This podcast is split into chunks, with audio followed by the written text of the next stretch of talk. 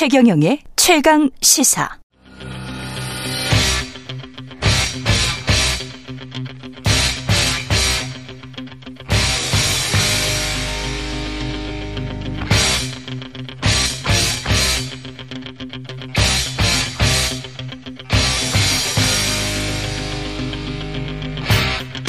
네, 답답한 정치 이슈를 팍팍 때려보는 시간 정치펀치. 김재영 국민의힘 최고위원 나와 계십니다. 전화로 연결돼 있죠? 예, 안녕하세요. 네, 안녕하세요. 예, 저희 코너에서 김재원 전 국민의힘 최고위원이었는데 전차 빼고 최고위원 되신 다음에 나온 거는 처음이죠? 네, 맞습니다. 예, 축하드립니다. 고맙습니다. 예. 근데 그동안에 굉장히 많은 일이 있었고, 또 전 광운의 전자는 절대 이제 꺼내지 않겠다. 이런 이야기를 하셨는데, 그, 아무로 볼 수가 없어서, 이 막, 홍준표 시장까지 가세해서, 뭐, 상황이 그렇게 돼버렸네요. 네, 하여튼 여러모로 죄송한 마음입니다. 근데 현재 이 복잡한 사정에서 또 설사 객관적인 다른 말이 그 난무한다고 해도요. 예. 제가 어떤 말을 하면 또 논란을 불러올 가능성이 크고 음, 저는 이미 이 주제에 대해서는 영원히 입 밖에 내지 않겠다고 그 약속을 한 바 있기 때문에요. 예. 아, 특별히 어떤 말이든 어, 하면 안 될 그런 상황이라고 봅니다. 뭐 알겠습니다. 더 이상 네. 아무 말도 하지 않겠습니다. 영원히 입 밖에 내지 않겠다. 이 상황에 관해서는. 예. 그런 말씀이시고, 정치연안으로 넘어가겠습니다. 지금 저, 어제 국회 대정부 질문 시작이 됐고, 뭐 예상대로 한일 정상회담 두고, 오염수, 후쿠시마 오염수 뭐, 여러 가지 이야기가 나왔는데, 누구의 어떤 발언이 기억에 남으세요? 근데 정말 한동훈 장관에게 애창곡 물어보고 애모 가사 읊은 것이 기억이 남는데요. 예. 음, 다른 물론 여러 가지 이야기가 있었지만 어, 그래도 뭐 옛날에는 이 정도는 아니었는데 조금 그 너무 어, 윽박지르는 수준이었던 것 같습니다. 음, 야당에서? 네. 예. 그 국무위원들을요? 말씀하시는 네. 거. 예. 근데 한덕수 총리가 강제동원 피해자 배상을 두고 가장 가장 큰 돌덩이를 치웠다. 이거는 정말 이상한 게 들리지 않습니까? 이게? 이게 항상 이제 저도 뭐 그런 경우를 많이 겪었지만 예. 어, 돌덩이를 치웠다라고 한 것이 장애물을 제거했다 또는 더 나가서 어, 예, 그 대법원 판결로 인해서 벌어졌던 한일 관계의 비정상 사태를 해결하기 위해서 어, 정부에서 나름대로 조치를 한 것을 설명한 것이고 예. 그것은 어, 제3자 어, 변제 방식이라든가 또는 그 정부의 조치를 말씀드린 것이 이제 그 돌덩이를 치운 것이라고 했는데 짝이 그것을 피해자가 돌덩이냐 이런 식으로 어, 끌고 가서 공격을 하는 것이 과연 맞는 일이냐고 한번 생각을 해봐야 될 것 같습니다. 어, 그래요. 상식적으로 그렇지 않습니까? 장애를 제거했다, 돌덩이를 뭐 제거했다고 하는 것이 음. 피해자들을 쫓아냈다는 것이 아니고 음. 어, 새로운 방식을 새로운 해결 방법을 제시했다는 의미지 않습니까? 그럴까요? 그런데도 이제 어, 그것을 어, 비유를 문제 삼아서 본질을 공격하는 것은 이제 정치가 점점 그 극악무도해지는 것 아닌가 생각합니다. 아니 근데 한 총리가 지난번에 이태원 참사 났을 때도 보스턴 레드삭스하고 뉴욕 양키즈 경기를 하면 더 많은 경찰 인력을 투입하겠지를 영어로 말했단 말이죠. 외식 기자들. 네. 그러니까 그런 뭐랄까요 맥락이 없는 네. 공감 능력이 굉장히 떨어지는 것 같다 그런 생각이 좀 들, 들긴 해요. 그때 뭐 그거하고 지금하고 관계가 없는데요. 예. 저도 이번에 겪으면서 제일 힘든 게 이게 전과가 있으니까 더 힘들던데. 아, 그러나 이번에 그 예. 뭐 장애물을 제거했다 예, 또는 참 그 돌덩이를 제거했다라는 것이 그것이 잘못된 바, 어떤 발언이라든가 잘못된 비유였다고는 생각하지 않습니다. 알겠습니다.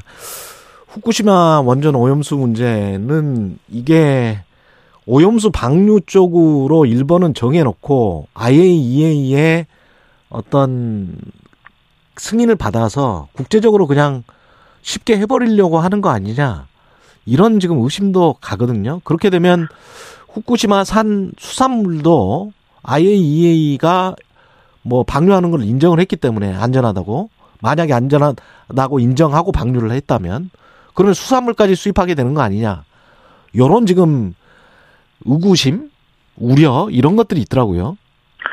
어 제가요 2018년 겨울에 그 국회 당시 에너지 특위 위원장으로 일하고 있었거든요. 그때 예. 여야 의원들과 함께 실제로 후쿠시마 원전에 방문한 적이 있습니다. 음. 그래서 그 완전히 파괴된 원전까지 가서 견학을 한 적이 있는데요.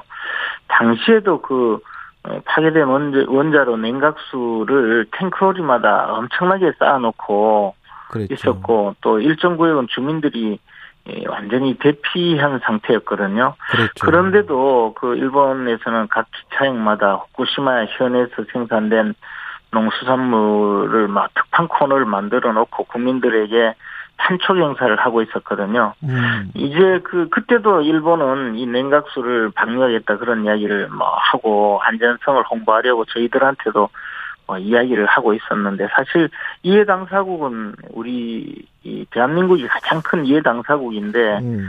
또뭐 저 국제적인 전문가 중에는 이게 그큰의 크게 이해성이 없다고 주장하는 사람도 있다고 합니다. 그런 전문가들이요. 그러나 그것은 사실 금 우리 입장에서는 사실 어, 동의하기가 어려운 상황이거든요. 그렇죠. 이런 상황에서 이제 한국의 반발을 무마하려고 지금 뭐 온갖 그 저 수단을 다 부리고 한일 정상회담에서 어 사실 거론되지도 않는 일까지도 뭐 거론하면서 무슨 어, 멍게를 수입하기로 했다느니 그런 이야기까지 일본이 하고 있는데 이게 사실 어, 비열한 외교이죠. 그래서 저는 이 부분에 대해서는 저희들이 강력하게 대응을 해야 된다고 생각을 하고 있고요. 예.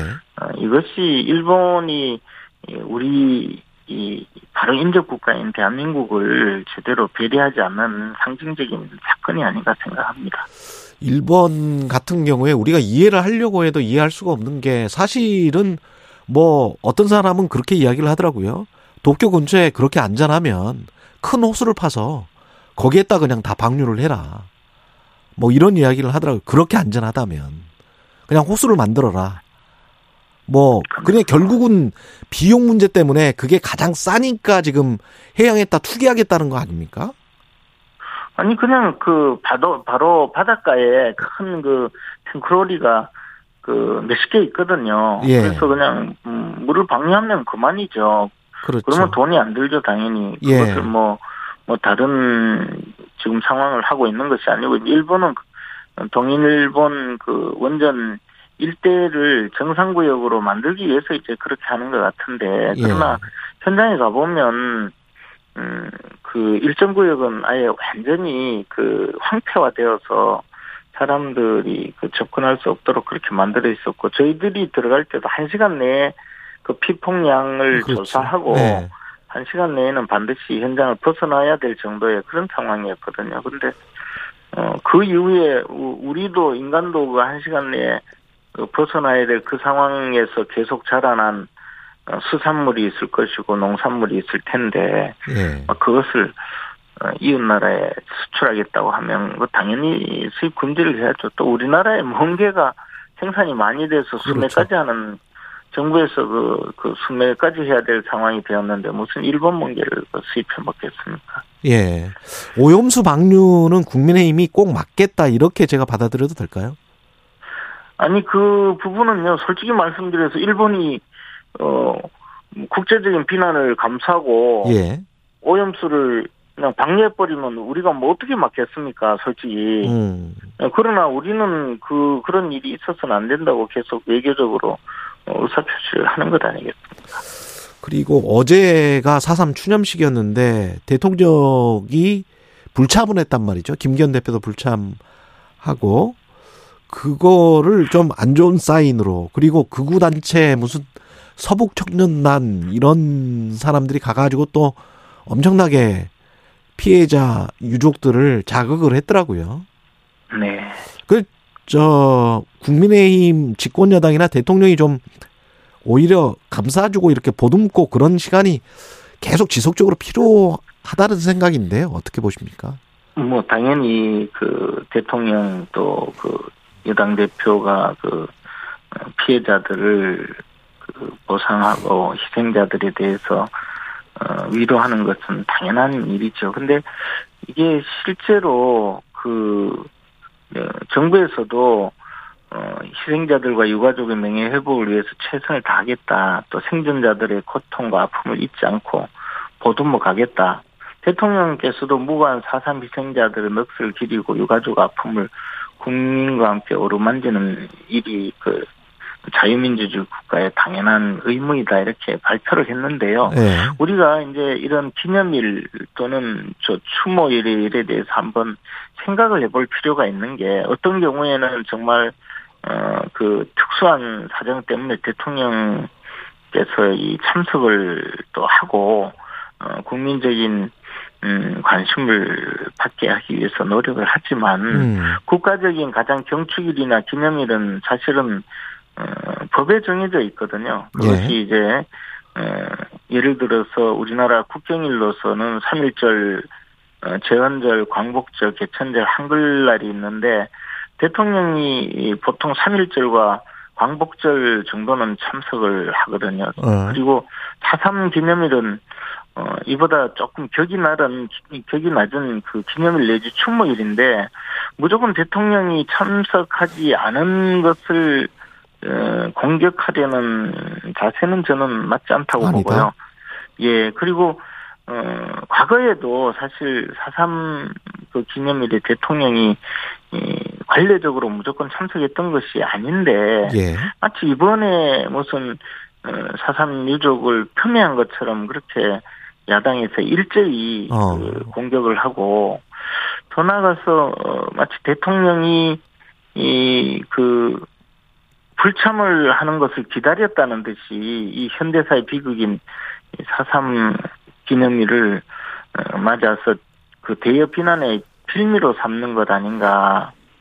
어, 오로지 정쟁으로 정파적 이익을 얻는 수단으로 이 기념일을 활용하는 것이 아닌가. 저는 어, 그런 저 느낌입니다. 이것이 예. 좀 야당이 과연 어, 유가족들 내지는 희생자들의 그 어떤 네. 명예 회복을 위해서 노력하느냐 아니면 자신들의 정치적 반사 이익을 위해서 음. 사삼 기념일을 악용하고 있는 것인가 뭐 그런 면에서 저는 어, 조금 국민들에게도 어, 뭐 좋지 않은 그런 인상을 심어줄 가능성이 크다고 봅니다. 여기까지 듣겠습니다. 다음번에는 좀 출연을 해 주십시오. 예. 네, 알겠습니다. 고맙습니다. 정치펀치 김재원 국민의힘 최고위원이었습니다.